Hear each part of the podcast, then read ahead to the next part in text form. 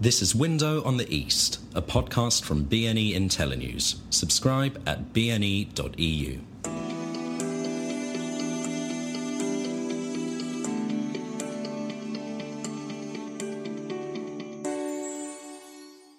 Hello and welcome to Window on the East with me, Ben Aris, the editor of BNE IntelliNews.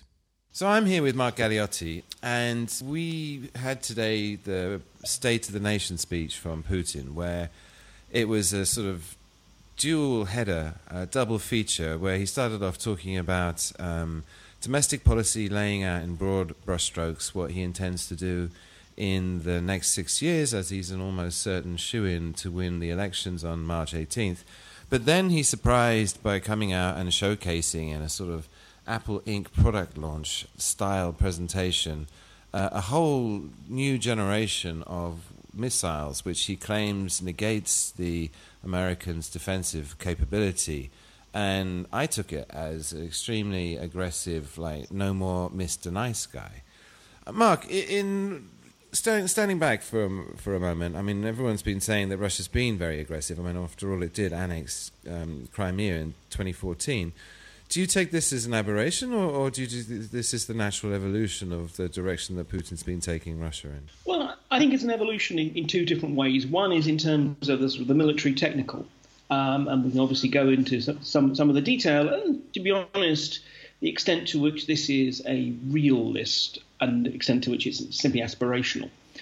But it also, I think, is an extension of the overall perspective on Russia's place in the world. I mean, for me, the absolute sort of crucial line in the whole speech was when he says that nobody listened to us. Well, listen to us now. And I do very much get the sense that this is not just simply about nuclear forces. It is that sense that nuclear force is one of the things that actually he can use to project that Russia is a great power. But could you not say, I mean, this was the thing. I mean, under Yeltsin, Russia had collapsed and was desperate for help. I remember how currency reserves in 1998 fell to a mere $8 billion. And, of course, they're over 500 now, or 450, rather. And it was helpless. And his point has been that we're not helpless, but nobody's paying any attention to our interests. And he's been obviously very frustrated with that. But, you know, isn't actually this a fair point that Russia's interests do need to be respected to some extent? And with these weapons, he's making the point, now you have to pay attention. Well, look, on the question of being sort of paid attention to, I mean, look, there were many blunders made in terms of dealing with Russia in the 1990s. That's granted. That's also past history, which, yes, of course, it has an impact on contemporary perspectives, but it's old stuff. Russia has the right to have its interests recognised to the same extent as any other country. The question is, though, at what point does actually having a nuclear arsenal do that? I mean, I think this is the point. Power in the modern world has changed dramatically. It's about technological advance. It's about money, it's about soft power, it's about all kinds of other things, more than just the capacity to blow up the world with greater celerity. But I think what this really demonstrates is the extent to which actually Putin is still mired in, for me, a 19th century notion of what makes a great power, that you basically can enforce your will on the world, and that your sovereignty is something that basically is superior to others. So, I mean, I think, yes, Putin starts by being informed by a sense that Russia was neglected and abused and is being denied its sort of rightful place in the world. But I think he's going beyond that into a sense that actually he believes the only way that Russia can achieve that is through this kind of phallic substitute nuclear capacity, which is really a total misreading of how the world really works these days. But at the same time, I mean, you look at the Americans, they spend as much as the next 26 allies together on their military, so they're doing the same thing. I mean, isn't he looking at that? And if you remember back to the Cuban Missile Crisis, I think Khrushchev took the lesson out of that that you have to have a navy, which the Soviet Union didn't have, and then very rapidly it got one afterwards. To what extent, I mean, aren't we still playing to some extent this 19th century game? You know, you need guns and lots of them to be taken seriously. Well, I don't actually think that this really matters. I mean, look, first of all, yeah, America spends vastly more. America can essentially afford to do so. I mean, again, if we bring this back to the speech, he spends the first 70 minutes or so talking about all these amazing things he wants to do, which, let's face it, Russians have heard before. GDP up by 50% by 2025, halving poverty and so forth. And then at the same time, he then spends the last 45 minutes in this little sort of fantasy show of nuclear capabilities. Point one is Russia can't afford them.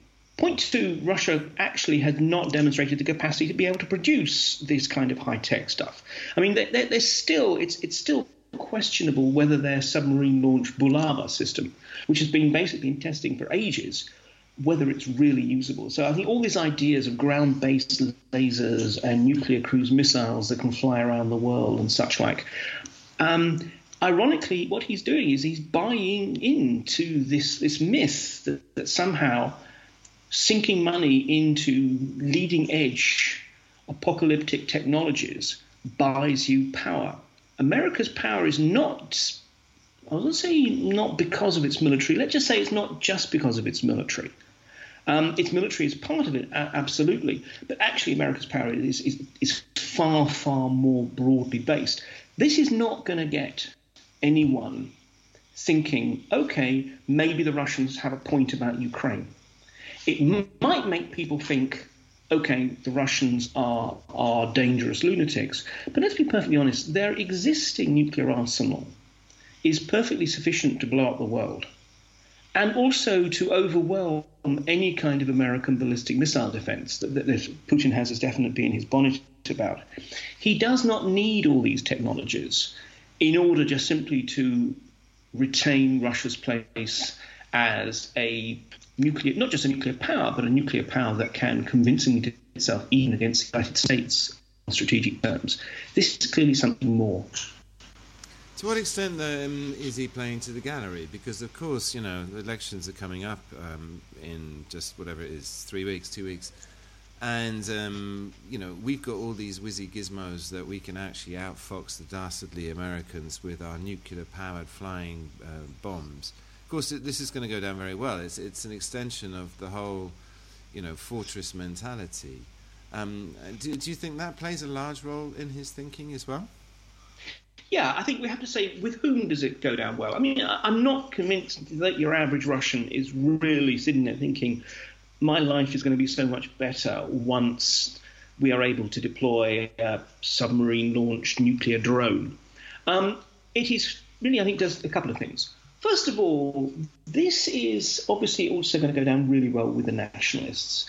And ironically enough, that's actually one of the areas in which he has lately taken a hit, particularly over the February case of the pseudo-mercenary unit Wagner in Syria getting hammered by the Americans. And it's actually been, ironically enough, the nationalist wing who have been most critical of the fact that basically Russia did nothing to defend or avenge the Russian mercenaries who are fighting there. So, I mean, this shores up his flank. But I think above all, I think the real political message behind the graphics of missiles sort of zooming suspiciously off to the other side of the globe is that it's part of his narrative to the Russian people, not just we are militarily strong, but that we need to be militarily strong. I mean, again, he's very much been playing the sense that Russia is assailed by the outside world, a civilizational, informational, economic and political struggle. You know, Gibridnaya Voina, as far as I'm concerned, hybrid war is something that was made in the West and is being deployed against Russia. And so I think in his own way, this is actually talking to that. This is trying to kind of build up this sense that it's a dangerous world. We have to buy all these new shiny kit. And because we're very smart and we're Russians, we can produce all this shiny kit. But the bottom line is, it is because the world is a dangerous place. And therefore, the subtext is, this is not the time for experimentation. This is not the time to have anything other than a seasoned and tough-minded leader, oh gosh, just like President Putin. Because after all, this was both the State of the Federation address, but it was also, in effect, standing in as his election manifesto. And debates, him not going up against any of the candidates. What do you think the reaction is going to be? Well, let me disaggregate, might say, two different constituencies. The sort of the sober and sensible-ish strategic planners, and then the political actors. I mean, from the point of view of the strategic types, I think there will be an element of scepticism about many of the promises. But on the other hand, I mean, it is clear that this is a point where actually, I think everyone ends up getting overexcited. We very recently saw the Americans come out with their own sort of nuclear strategy document. And particularly, they seem to have bought into this notion of the Russians having a so-called escalate to de-escalate strategy. In other words, that they might get involved in a conventional war and then just drop a little nucleate, a mere little sort of Hiroshima-scale tactical weapon, precisely to basically end the war on their own terms. There's really no evidence that the Russians actually have such a doctrinal notion. But nonetheless, the very fact that people in Washington and elsewhere are talking seriously about it, I think says something about the scale of this sort of current confrontational rhetoric. But politically, of course, this is all about perceptions and how you sell policy. And just as Putin is trying to sell a certain policy to his own constituency, this is absolutely going to play into the hands of those people who precisely they want to say that Putin has gone rogue, Putin has become essentially a Bond villain.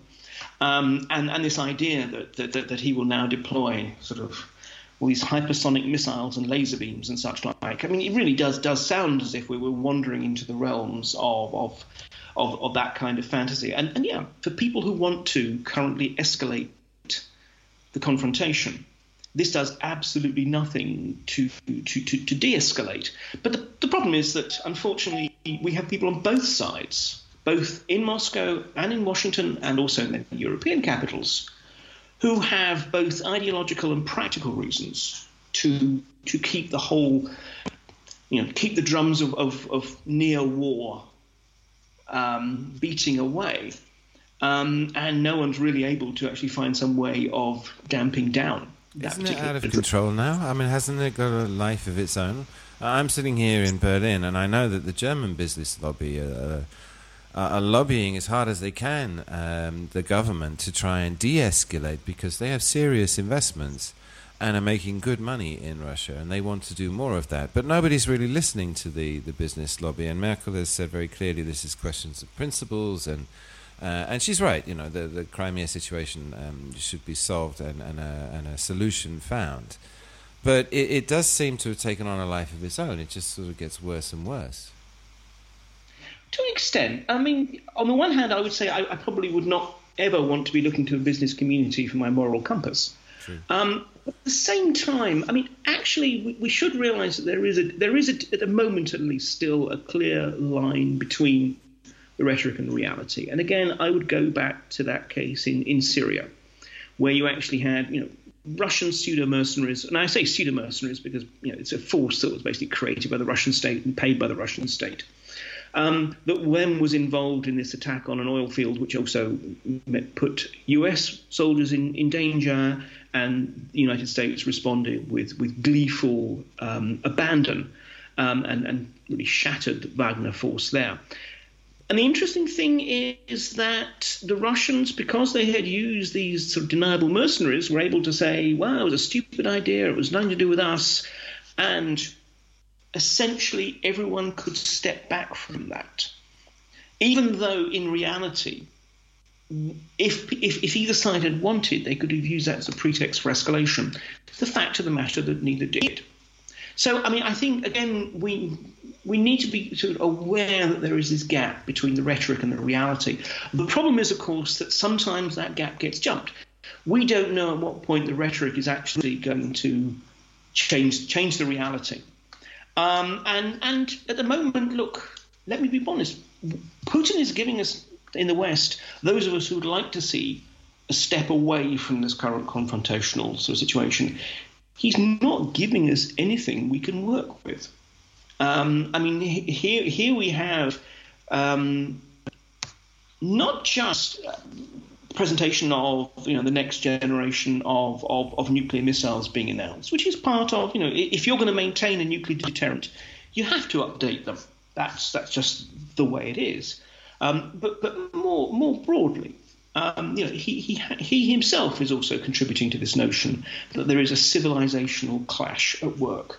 The problem is, of course, that we live in this kind of interconnected world. We are not at war. I mean, when I say problem, obviously that's a good thing. But the problem is that we because we are all interconnected, we have this relationship in which we are half at war and half trying to have business contacts and investment and student exchanges and all the rest of the things. We are caught in between. Do you think the only way out then is we're just going to have to tough out another 6 years and hope he steps down, and that, you know, things will only get better after in the post-Putin period? I mean, I am unfashionably optimistic about Russia in the post-Putin era. I don't think we're going to get some kind of fascistic warlord or civil war or Kadyrov or any of the other kind of more lurid fantasies that sometimes people have been playing. And I also think that, although essentially I do believe that Putin has exhausted his capacities to evolve, because we know the Putin we see now is a very different one from the one who came into office in 1999-2000. And likewise, at the moment, America is not in a position to provide any kind of useful leadership on almost any issue. So I think, really for so long as Putin is in the Kremlin, which may not be 6 years, I think if he can find a successor and some kind of constitutional arrangement that allows him security and political traction, he might well stand down. I don't get the sense that he's really enjoying himself anymore. But yeah, for the moment, we just have to tough it out. And that means essentially trying to hold the line against people on both sides of the divide, who, for factional, personal, or other reasons, are trying to exacerbate the situation and take fullest advantage of whatever little opportunities for improving relations they can. You know, I think we could see, shall I say, a slight cooling of the current situation. I don't think we can see a dramatic change for the better. Okay. Look, on that somewhat somber but not entirely hopeless note, we've run out of time. So, Mark, thank you very much for taking the time to talk. My pleasure.